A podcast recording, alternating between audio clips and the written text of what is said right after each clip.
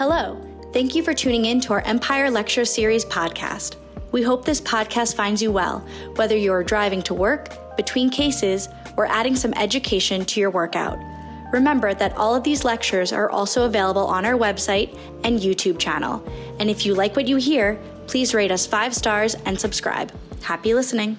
And I'm sorry that we're switching gears now, but I'm happy to uh, use the time to talk a little bit about MRI um, ultrasound fusion biopsy uh, for the t- detection of prostate cancer. And actually, uh, when the Empire series started up, and uh, was really an amazing effort by uh, the residents, previous residents of ours, and Dr. Badalado, um, I was actually not able to sign up for any of these spots because I was out with COVID. But I'm very happy to have the opportunity now to uh, jump in and uh, we can just use the time to talk a little bit about um, fusion biopsy, I thought. Uh, so in general, what I would like to talk about um, is to just give an overview a little bit of why are we using actually uh, uh, and what kind of MRIs are we using? What type should we use? Should we use endorectal coils? Uh, why are certain of the newer MRI modalities better than older MRI modalities? And then I really want to talk about uh, the type of um, MRI guided biopsies that we can do, that we can offer to patients, um, the different fusion biopsy systems, and uh, what the advantages really are of MRI ultrasound fusion prostate biopsies, how we select the patients, and uh, talk a little bit about the learning curve of uh, biopsy at the end, and then also uh, finish with the AUA consensus statements. Um, so, as, as you know, the um, original biopsy scheme for the detection of prostate cancer consisted of a sextant biopsy, so really six uh, uh, biopsies that were taken, three from the left, three from the right, based on the Stamey uh, publication from 1989. And slowly over the years, this transitioned into a 12 core biopsy um, as a standard of practice. Actually, Mike, are you recording this also? Do I need to do anything with this or what are we? We're recording it, Sven. Okay, just want to make sure. Um, and then, so this transitioned into a 12 core biopsy, which uh, ultimately led to an increased negative predictive value.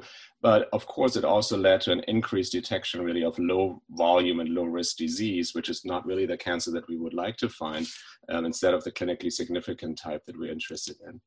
Um, in general, the standard transrectal approach has a really uh, a poor ability to really have, uh, sample anterior or, or apical midline cancers, and in many cases also leads to an underdiagnosis really of this clinically significant disease that we're interested in. So uh, about 30% of um, these low volume, low risk diseases are upgraded then or upstaged at whole mount uh, sections that were done on prostates, meaning that the, the uh, standard 12 core biopsy is really not uh, perfect um, to assess the prostate really entirely. And interestingly, the prostate is also really uh, pretty much the only organ actually in our body where we have the standardized sampling approach where we don't where we do not really or where we haven't been targeting really lesions until the MRIs have uh, improved really in their um, ability to, to, to, detect lesions in the prostate.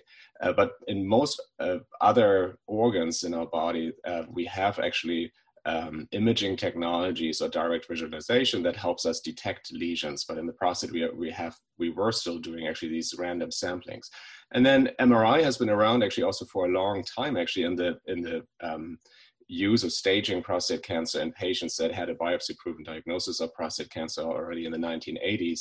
And initially, these MRIs were really only consistent of uh, morphologic images of the prostate and T1 and T2 weighted images, which over the years has, has changed. Uh, this is one of the first publications um, that talked about MRI and the use really to look at prostate cancer. They used a 0.35 Tesla magnet. And as you know, nowadays we use a 3 Tesla magnet, so it's uh, much different. And uh, they did find that malignant prostate tissue really had a different um, uh, appearance on MRI, a different signal um, than the surrounding benign tissue. And they were able to really distinguish that already early on. And since then, clearly the magnets, as I mentioned, have become uh, stronger and the resolution has improved significantly.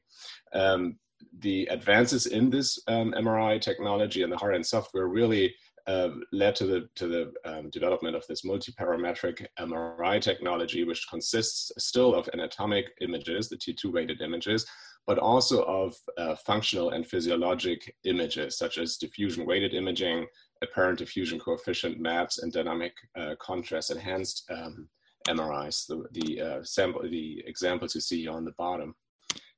Um, so what kind of MRI do we really need? We still discuss often whether we use, uh, we should use three Tesla MRIs or 1.5 Tesla MRIs. Do we need to use an endorectal coil or no coil? Um, do we really need a multiparametric MRI? And what are really the improvements and advantages uh, one over the other? Um, and this was a study uh, that looked at a cohort of patients where half of them underwent a 1.5 Tesla MRI with an endorectal coil to assess the prostate, and the other half of the patients um, underwent a 3 Tesla MRI without an endorectal coil.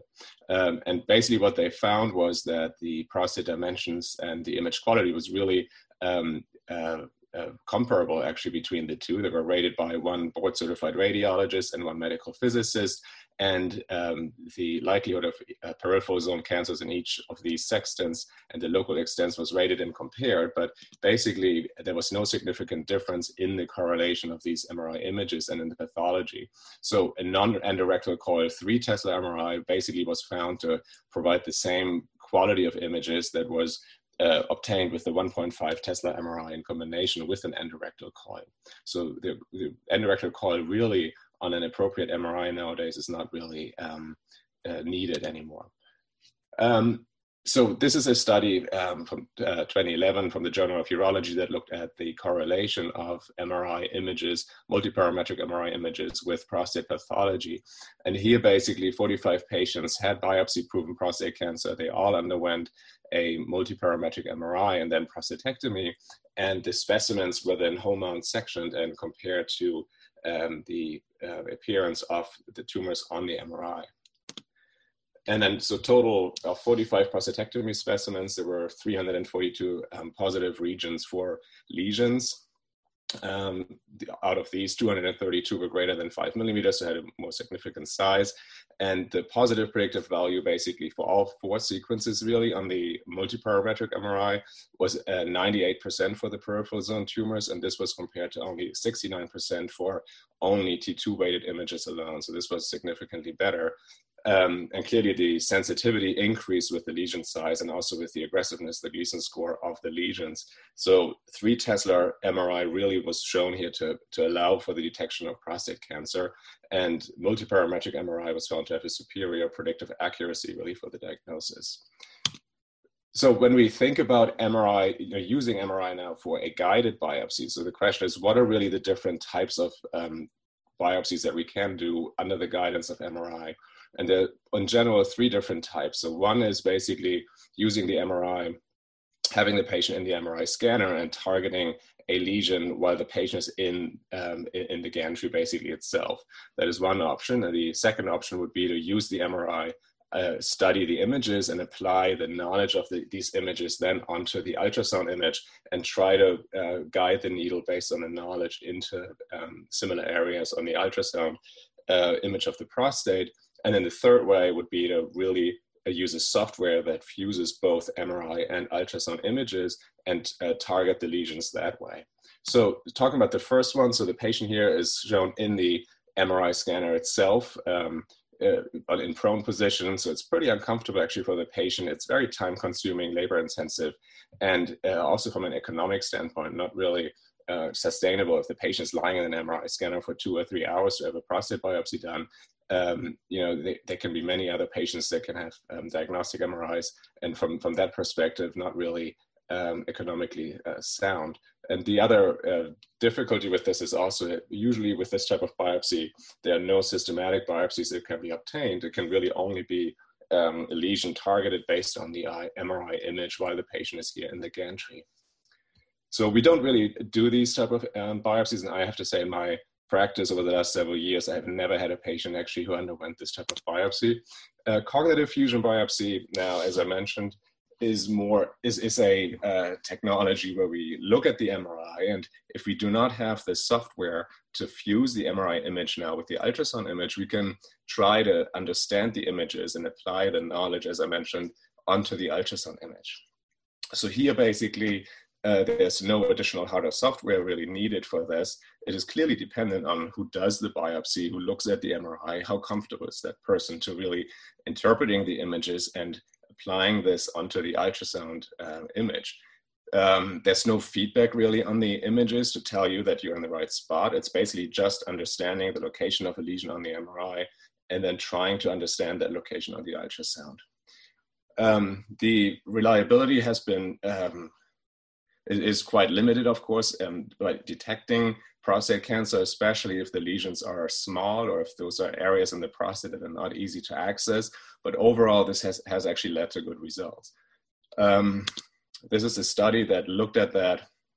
There were uh, 82 patients that had an initial negative prostate biopsy, underwent then um, a multiparametric MRI and had a um, suspicious lesion, underwent then a systematic biopsy and a cognitive fusion biopsy. And in more than 50% uh, of these patients, they were found to have uh, prostate cancer.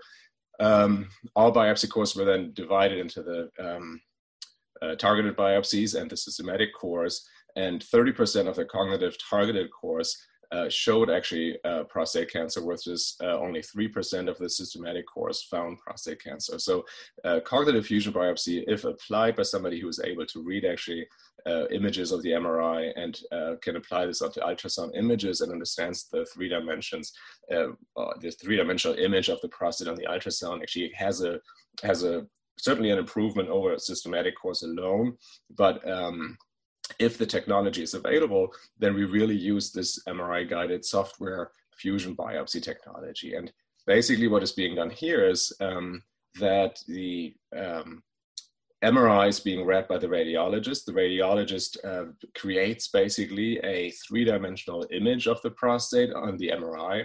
This image then is uploaded onto uh, the ultrasound machine that we use in the in the clinic to do the biopsy, the transrectal biopsy, and then these uh, the right the urologist who does the biopsy in the office creates a three-dimensional image of the prostate based on ultrasound images, and these two images then are basically merged, and we have three uh, two three-dimensional images that are overlying each other now, and within the MRI three-dimensional image we have one, two, three, four targets and they appear then also, of course, after the fusion on the um, ultrasound image of the prostate and can be targeted based on ultrasound then um, using the MRI images. I'll show you in a minute how this looks basically in practice, but this uh, is relatively easy to do.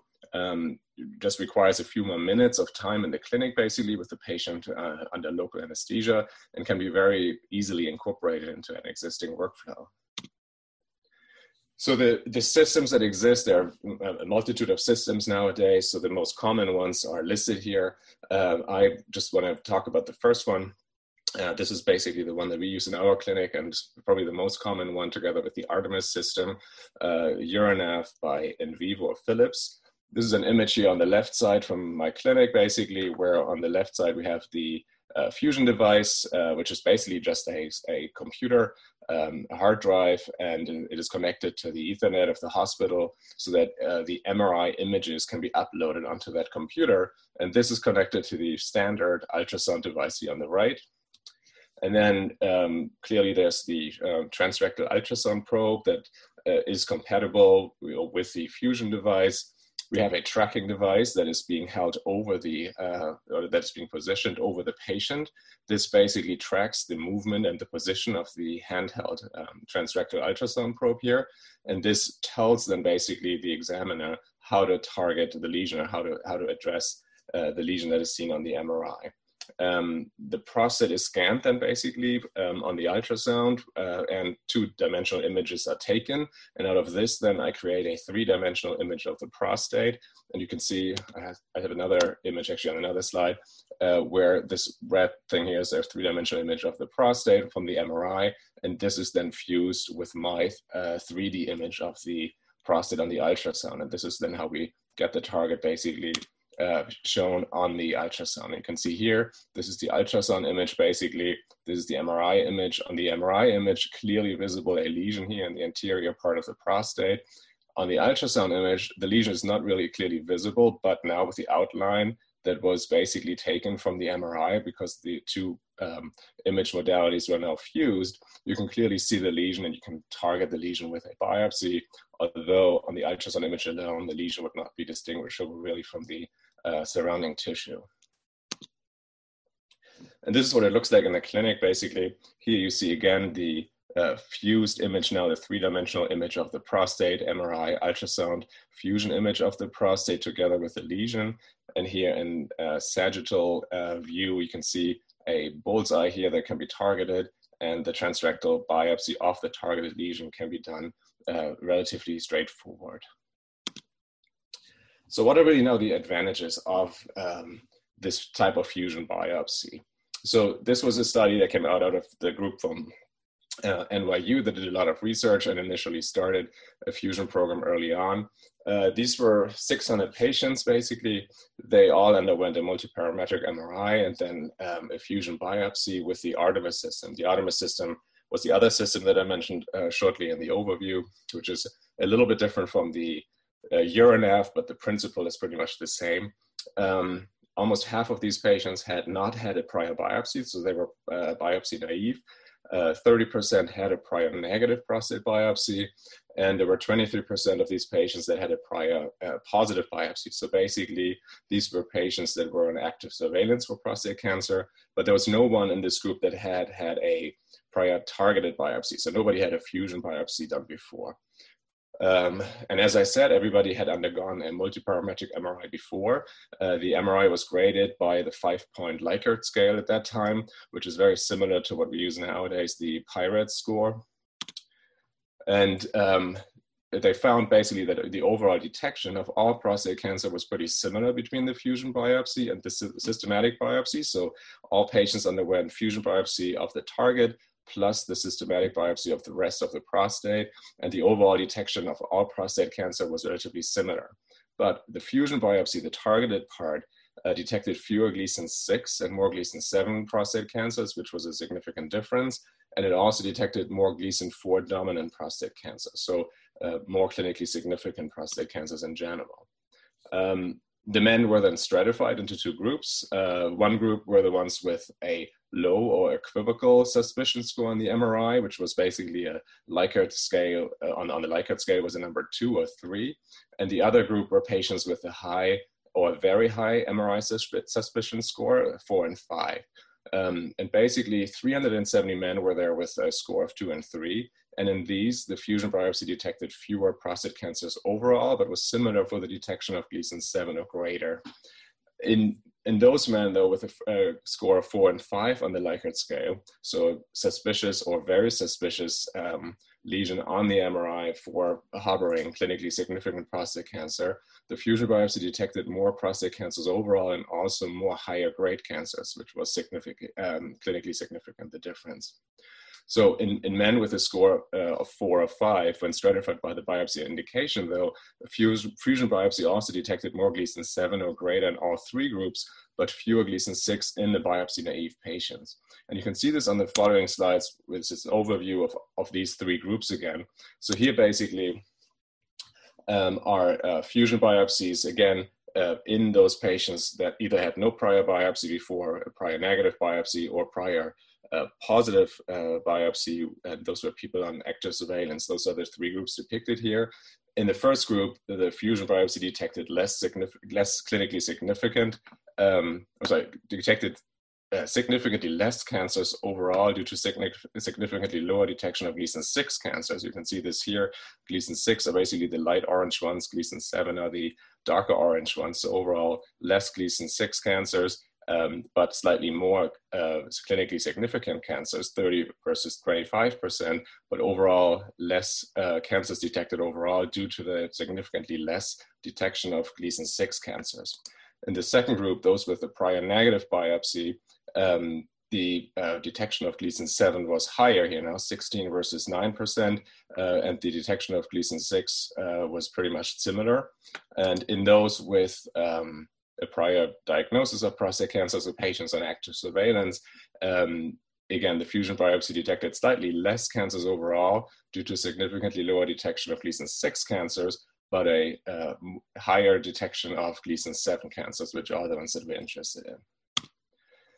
So in uh, basically, the fusion detected more Gleason 7 or greater cancers while limiting the detection of indolent disease, regardless of uh, the prostate biopsy history, whether the patient is prostate biopsy naive, had a, a, negative prostate biopsy or a diagnosis even of prostate cancer, uh, the higher the MRI suspicion score, the higher, of course, the likelihood to find Gleason 7 or greater, which uh, makes sense.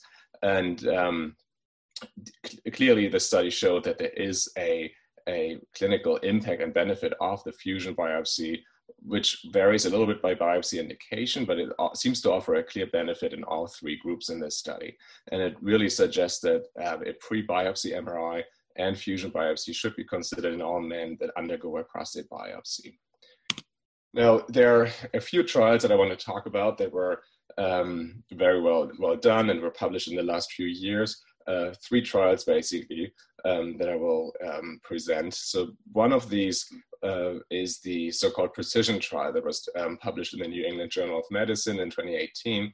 Those were uh, 500 biopsy naive patients now that were randomly assigned to either a systematic uh, TRUS biopsy, and they, these patients did not have an MRI before, or the patients had a multiparametric MRI and then a fusion biopsy followed, or if the patients had an, an, MRI that was negative, no biopsy was done in patients. So these were these three groups. And the detection of Gleason uh, 3 plus 4 or greater was basically significantly higher in those men that were assigned to the MRI and fusion biopsy. Um, in comparison to those that were assigned to systematic biopsy only, uh, basically the detection rate was 38% versus 26%, which was uh, statistically different um, in this comparison. Um, this is basically shows the detection of Gleason 3 plus 4 again uh, that was significantly higher in the multiparametric MRI uh, fusion biopsy group than in, this, in, the systematic biopsy group, which I just mentioned. Um, so uh, uh favoring again the performance of a fusion biopsy in this cohort. Uh, another trial was published also a couple of years ago in The Lancet. It's called the MRI First trial, uh, which was a multi-center prospective study uh, from France. Here were 251 patients that were scheduled for a uh, first biopsy. They were all biopsy naive. Basically, their PSA had to be less than 20. They all underwent a multiparametric MRI of the prostate. Uh, the uh, urologist that performed the 12 core systematic biopsy, was blinded to the uh, MRI results, did the 12 core biopsy, and then a second urologist went in and did a fusion biopsy in these patients of their uh, MRI lesion.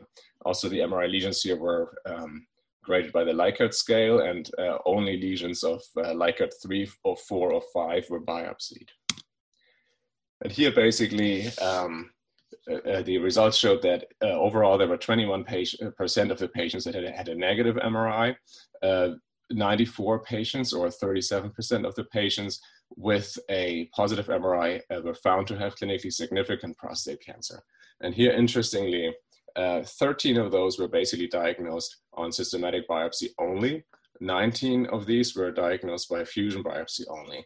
But when patients underwent both, so the combination, I mean, all of them underwent both, but when you take these together, the combination of fusion biopsy plus um, uh, systematic biopsy, uh, when both were performed, then um, 66% were found to have clinically significant prostate cancer. So basically, clinically significant prostate cancer would have been missed in 5% if systematic biopsy had not been done, and 8% if fusion biopsy had not been done.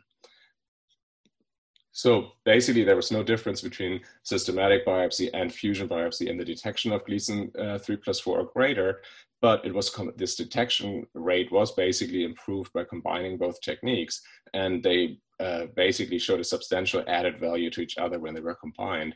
And then obtaining the MRI before the biopsy in biopsy naive men means it improves really the detection of clinically significant prostate cancer. And there's also still a need for the added systematic biopsy. But basically, this trial shows that even in biopsy naive men, uh, an MRI should be done at the beginning of their um, pathway to diagnosis because it helps really in the detection of uh, prostate cancer. The discussion is still going on and the AUA statements have not been updated so far uh, with regards to uh, using MRI in biopsy naive men, but these are a couple of trials that show actually the benefit that might exist here. And then another uh, important trial is the PROMIS trial, uh, published a year earlier, also in the Lancet. which was a multi-center um, paired cohort study, which basically tested the, the accuracy again of multiparametric MRI uh, compared to TRUS biopsy against a template prostate mapping biopsy as a reference. And uh, as I said, the objective was here the, to test the accuracy of MRI only compared to TRUS biopsy in detecting prostate cancer. Um, clinically significant prostate cancer here in this trial, which is important, was defined as Gleason 4 plus 3 or greater in comparison to 3 plus 4 or greater in the previous trial, uh, or if the maximum cancer core exceeded 6 millimeters. These were all biopsy naive men also with a PSA of less than 15. And uh, basically, it showed there were 576 men that underwent a 1.5 Tesla multiparametric MRI without an endorectal coil.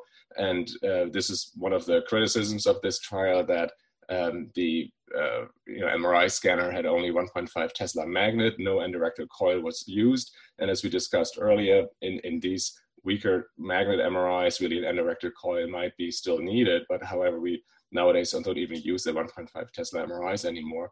But all these patients then underwent a TRUS biopsy and the template mapping biopsy. Uh, the results showed that the multiparametric MRI was more sensitive than a TRUS biopsy, with 93 to 48% uh, in the detection of uh, clinically uh, significant prostate cancer, but the MRI was much less specific than the regular TRUS biopsy with 41 versus 96%.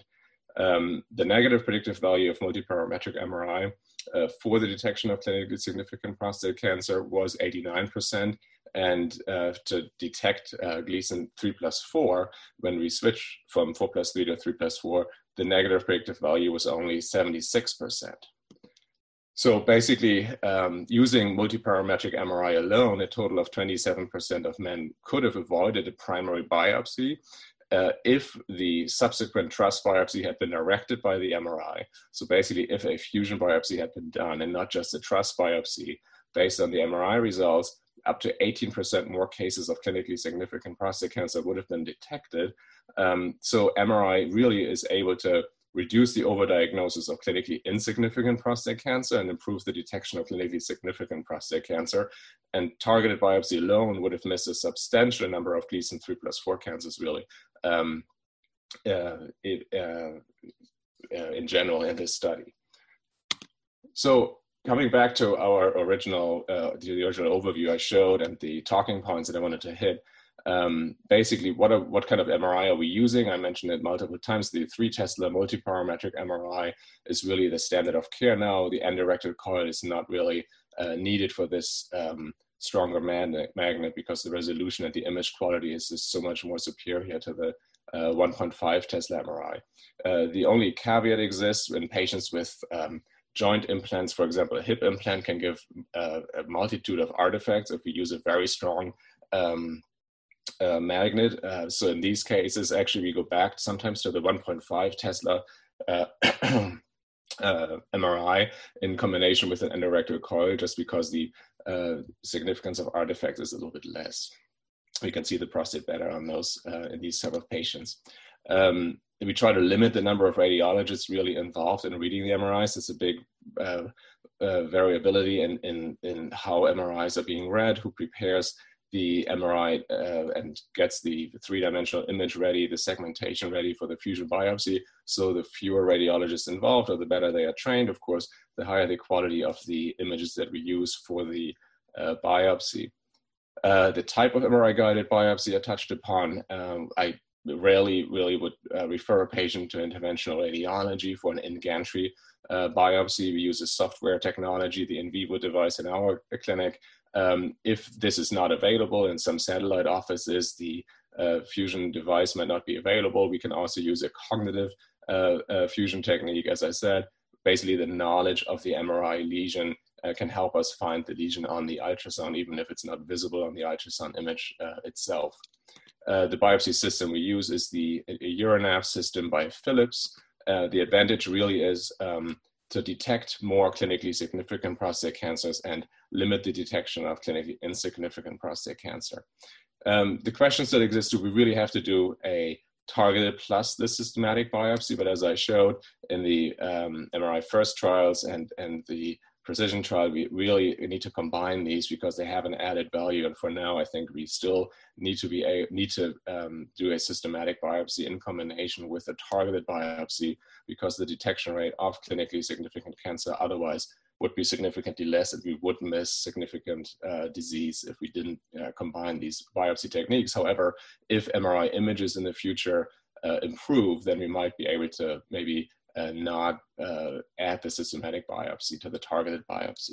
Now, who are the patients that we do these, uh, you know, fusion biopsies on? I really try to do it on all my patients. Um, uh, in the beginning, we only uh, started by, uh, or mainly did it in patients who had a negative previous biopsy based on the limited data that existed at that point. But as I showed you in the studies that came out in 2017, 18, and also more recently, uh, biopsy naive patients really benefit from a multiparametric MRI uh, before their first biopsy as well.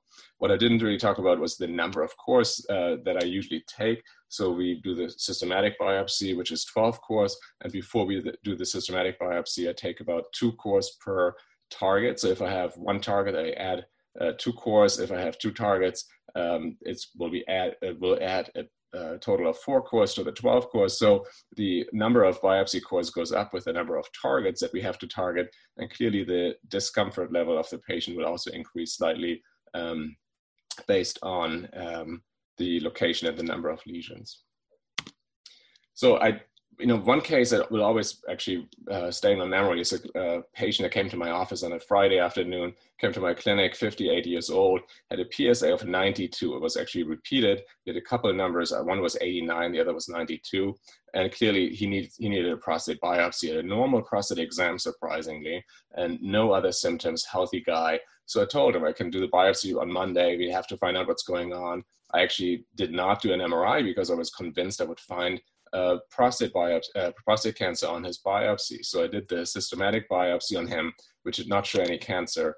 Uh, four weeks later, I did an MRI on him because having a PSA of 92 and a negative prostate biopsy didn't make any sense. So he was found to have actually an anterior PI-RADS 5 lesion on the uh, prostate MRI. And this is this image here. You see um, basically the prostate uh, outlined in red. The yellow is the target, and this is an anterior lesion basically. And when you think about the location of the systematic biopsy, right, they're all in the in the peripheral zone in the back. This is where the rectum is here in the back. This is where the transrectal probe is. And we take samples from the peripheral zone in the back. But having an anterior lesion that we can't see on the ultrasound um, totally, of course, was missed by the systematic biopsy alone. So I uh, went and did a, a, fusion biopsy on him. I only targeted actually um, the anterior lesion based on the MRI, and he was found to have Gleason 9 basically in this anterior lesion. And this is just an anecdotal case, uh, but I will never forget that actually this patient um, would not have needed two biopsies to diagnose this cancer. I've had an MRI done before, and just because he was biopsy naive, I didn't do the MRI initially. But this uh, really, based on the trials that came out in the last few years, and this case really made me change my um, clinical approach in this. So the other uh, important uh, thing is also the a, a, learning curve when we do the fusion biopsy, um, because uh, clearly as we go ahead, as we go along, uh, we learned and, and become more proficient in this techno- technique. Uh, this was a study published a couple of years ago in Journal of Urology um, that looked at patients, um, at more than a thousand patients that uh, underwent fusion biopsies over a four-year period. Uh, they all underwent a multiparametric three Tesla MRI. Uh, there were a total of four urologists involved, and one radiologist um, read the MRIs, and there were three GU pathologists involved. And the patients basically uh, were divided into seven groups over those four years. Um, and uh, were compared. So the results of this show that the cancer detection rate really increased for PI-RADS 3 lesions, um, which you can see here in green. The, the, detection rate for PI-RADS 3 lesions increased from 12% to 18% over those uh, four years, over these seven intervals uh, during the four years. For PI-RADS 5 lesions and four lesions, it increased from 50 um, to uh, 76%. So significant increase here uh, by urologists, uh, how they uh, improved really their biopsy technique over those four years. Um, and interestingly, this is basically, it shows the increase of Gleason 7 or greater cancer that was detected for PI-RADS 4 or 5 lesions over the years, stratified by two urologists. So the urologist A in blue and the urologist B in red. And basically, B is a less experienced um, uh, biopsy uh, um, performer, and uh, the urologist number A is a little bit more per, uh, experienced. And you can see they start at different levels, and they both improved over time. But urologist B always basically stayed a little bit behind, even after those four years. But both of them improved.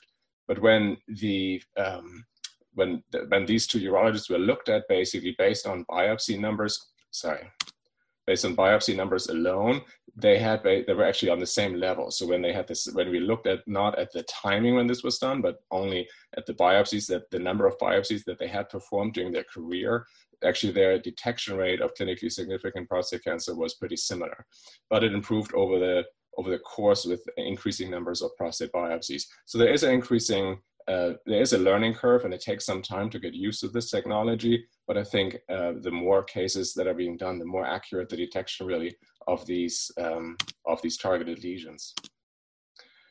Uh, so it is uh, you know, important to understand that the, the, ex the experience of the operator really influences the biopsy outcomes. But what, what is also important is that um, we need to have uh, quality measures at each institution that uh, make sure that the imaging performance um, and the interpretation um, actually do have a certain um, quality standard. We need to have interdisciplinary quality improvement initiatives. So we have to talk with the radiologists. We have to discuss uh, um, biopsy results and give feedback uh, uh, to the radiologists to improve the reading and quality of MRIs in general. So just want to uh, finish by going over the AUA consensus statements uh, from 2016. Clearly, they're already a few years old, and some of these statements actually probably going are going to be changed in the next few years. So uh, when it comes to patient selection, uh, the AUA consensus statement states that uh, the prostate MRI has a value for the detection of clinically significant prostate cancer in patients with a prior negative biopsy. So this is a little bit different than what we saw in these studies that came out just recently, where uh, really uh, patients um, that either had no biopsy or had a prior negative biopsy or even had been diagnosed with prostate cancer before. In all these patients, the, there is a value to have an MRI when, the, when another biopsy is being uh, uh, planned. Uh, which method of MRI directed biopsies should be really used? Well, the consensus statement uh, agrees that software fusion and in-bore biopsy uh, systems have really a, a good uh, value, but we also have to keep in mind the cost of these systems, of course. Um, and the existing literature, some of it uh, I showed to you, supports that um, even the cognitive targeting is a sound approach for facilitating the detection of clinically significant prostate cancer when the other technologies are not available. So if we don't have the, the fusion software, doing a cognitive fusion biopsy in the operating room or in satellite images where the, the software technology is not available is absolutely acceptable as it still increases the detection rate of clinically significant prostate cancer.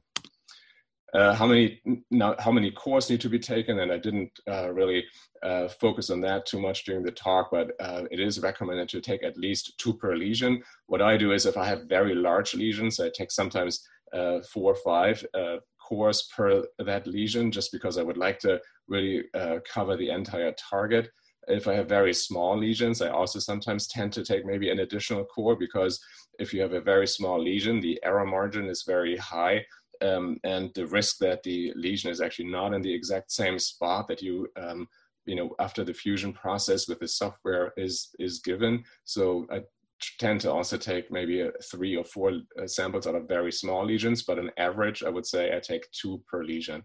Um, what is the need really for the concurrent systematic sampling well as we went through this this data even with an optimized biopsy technique and expertise, up to 23 or even, as we saw, even higher uh, percent of clinically significant prostate cancers are missed on the targeted biopsy, even when all the, the conditions are optimized.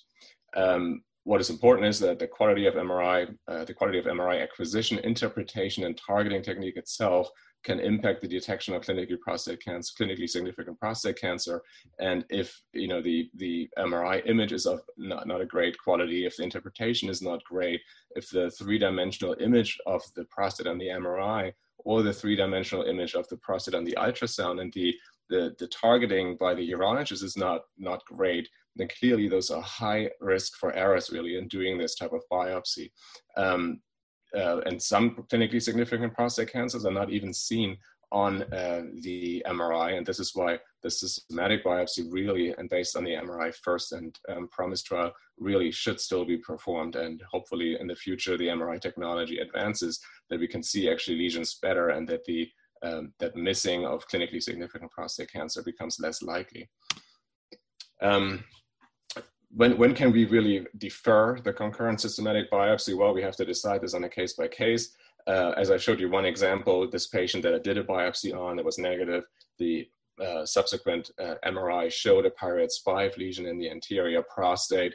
Uh, in that case, I really only targeted that lesion because he had already a systematic biopsy before. I knew what I was going to target. It was a very suspicious lesion, a PI-RADS 5 lesion, so I was very confident I would target that. Um, but um, but really, the, the consensus statement here says that uh, fusion biopsy alone should only be considered when the quality assurance has been performed uh, to support the outcomes of an MRI targeted biopsy in the local practice. So when we know that all these steps are of a high quality that lead to the to, to high quality fusion biopsy. Um, when is an immediate rebiopsy necessary after MRI? Well, a repeat biopsy for persistent clinical suspicion of uh, uh, prostate cancer is justified in the setting of, of an MRI uh, that shows a PI-RADS 4 or 5 lesion after a previous biopsy was negative. Um, you can re- defer a repeat biopsy if a follow-up MRI is really normal, is a PI-RADS 1, or has a, a, a lesion that is very uh, um, slightly suspicious only for prostate cancer when there are no strong clinically clinical other factors that are suspicious for the presence of clinically significant prostate cancer. But for PI-RADS 3 lesions, for example, the data is insufficient to really support that a repeat biopsy would not be required. If a patient had a negative biopsy and then underwent an MRI that shows a PI-RADS 3 lesion, it is not really clear uh, whether the patient should go undergo an immediate rebiopsy, but this depends on, on other clinical factors and how high the suspicion really for um, the presence of prostate cancer is in these patients. Now, and how do we follow up after a negative um, MRI uh, fusion biopsy? Well, continued follow up is certainly necessary, uh, and we need to uh, consider rebiopsy if the MRI, for example, has been reviewed. If it was tru- truly a, a, highly suspicious uh, MRI, the biopsy turns out negative, I would rather be inclined to repeat the biopsy in the next few months uh, as, as the consensus statement says, for PI-RADS 5 lesions on the negative fusion biopsy, earlier rebiopsy might need to be considered. But if we go back and we look at the MRI and we say, you know what, the lesion is maybe not as suspicious as we originally thought, then maybe we do not have to repeat necessarily the biopsy early on where we can follow uh, with physical exam uh, serial PSAs and maybe repeat the MRI a little bit later.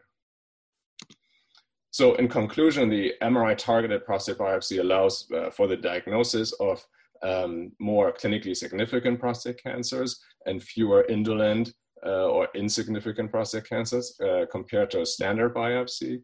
Uh, the diagnostic advantage of MRI guidance really has been uh, thought to be primarily in patients with prior negative biopsy, but as we saw, it also appears to be true in biopsy naive patients. And I would urge to try to get an MRI in every patient before undergoing a biopsy keeping in mind the uh, economics also, of course, that are driven by this. Um, performing a simultaneous systematic biopsy in addition to the targeted biopsy clearly offers a benefit uh, in the diagnosis. Um, however, the systematic biopsy, though, primarily diagnoses low risk prostate cancer, but it adds and has an added value to the fusion biopsy also in the diagnosis of clinically significant prostate cancer.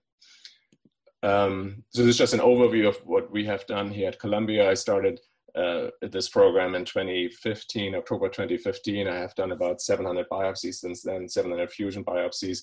Overall, there are about five to uh, maybe now seven radiologists involved uh, who are uh, trained to read prostate MRIs.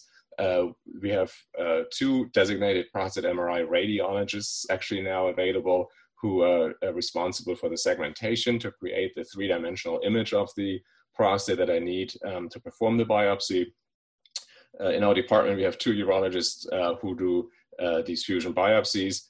As I mentioned, we take two cores from each lesion and then add 12 cores for, for the systematic biopsy and I rarely um, only do the targeted biopsy in only specific um, cases. Um, I, I, try to hold a, a, regular meeting with our radiology colleagues to discuss and review uh, MRI results. I certainly discuss all the discrepant findings. If I have a very suspicious MRI, a negative biopsy, I certainly go back.